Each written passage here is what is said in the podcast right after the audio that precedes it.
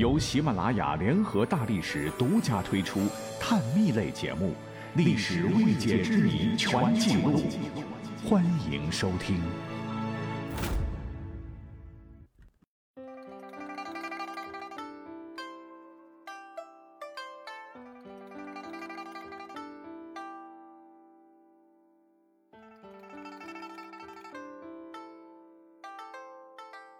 好，我们正式开讲哈。本期应该比较好玩儿。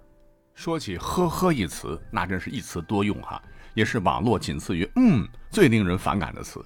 比方说不想聊天了，可以打“呵呵”，潜台词就是“滚远点，烦着呢”。表达冒冷汗可以“呵呵”，表示无奈“呵呵”，无聊发呆或者弹幕刷屏“呵呵呵呵呵”。以前认为啊，这个“呵呵”应该是手机、电脑前现代人发明的。其实您知道吗？最早发明使用“呵呵”的，其实是我们的祖先。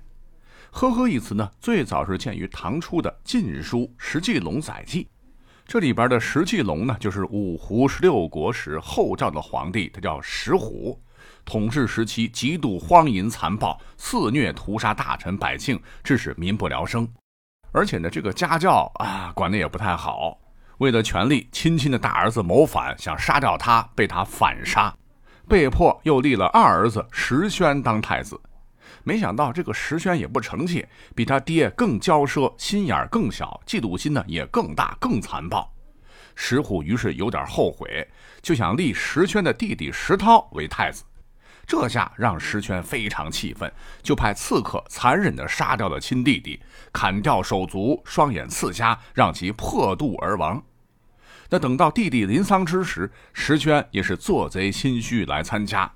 史书载，石宣乘素车从千人，临涛丧不哭，直言呵呵，使举球看尸，大笑而去。就是说，石宣呐，仔细端详这个尸体，嗯，果真是弟弟，你呀，终于死了，呵呵呵呵呵。可见这个呵呵最初的时候并不是什么好词儿。而据考证的，后来唐朝人用“呵呵”特别多。不信的话，可以翻一翻《全唐诗》哈，“呵呵”一词有多次的出现。比如说“谈笑乐呵呵”，“啼哭受殃绝”，还有“欲酒且呵呵，人生能几何”。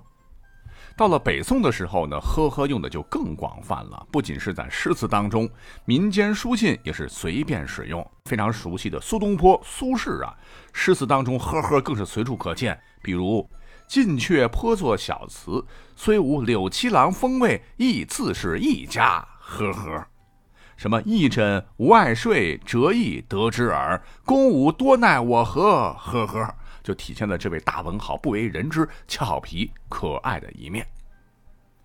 那除了频率比较高的“呵呵”，还有一个咱们现代人经常使用的词啊，这就是“跳槽”。呃，一般情况下多发生在年后。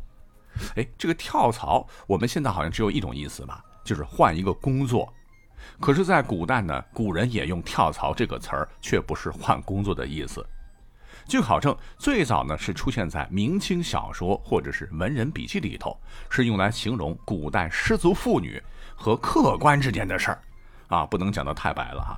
比方说，古代一个失足妇女和一个客官缠绵了一段时间之后呢，发现了另一个更有钱的主，于是就丢弃旧爱，另就新欢，就如同马从一个槽换到另一个槽吃草，哎，就是这个意思。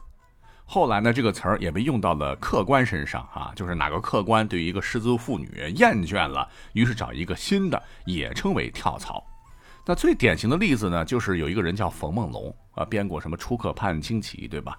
他还编了一个民歌集，叫《挂枝儿》，里面有一首叫《跳槽》，啊，唱的就是青楼女子哀婉的，说你风流，我俊雅，和你同年少，两情深，伐下院，再不去跳槽。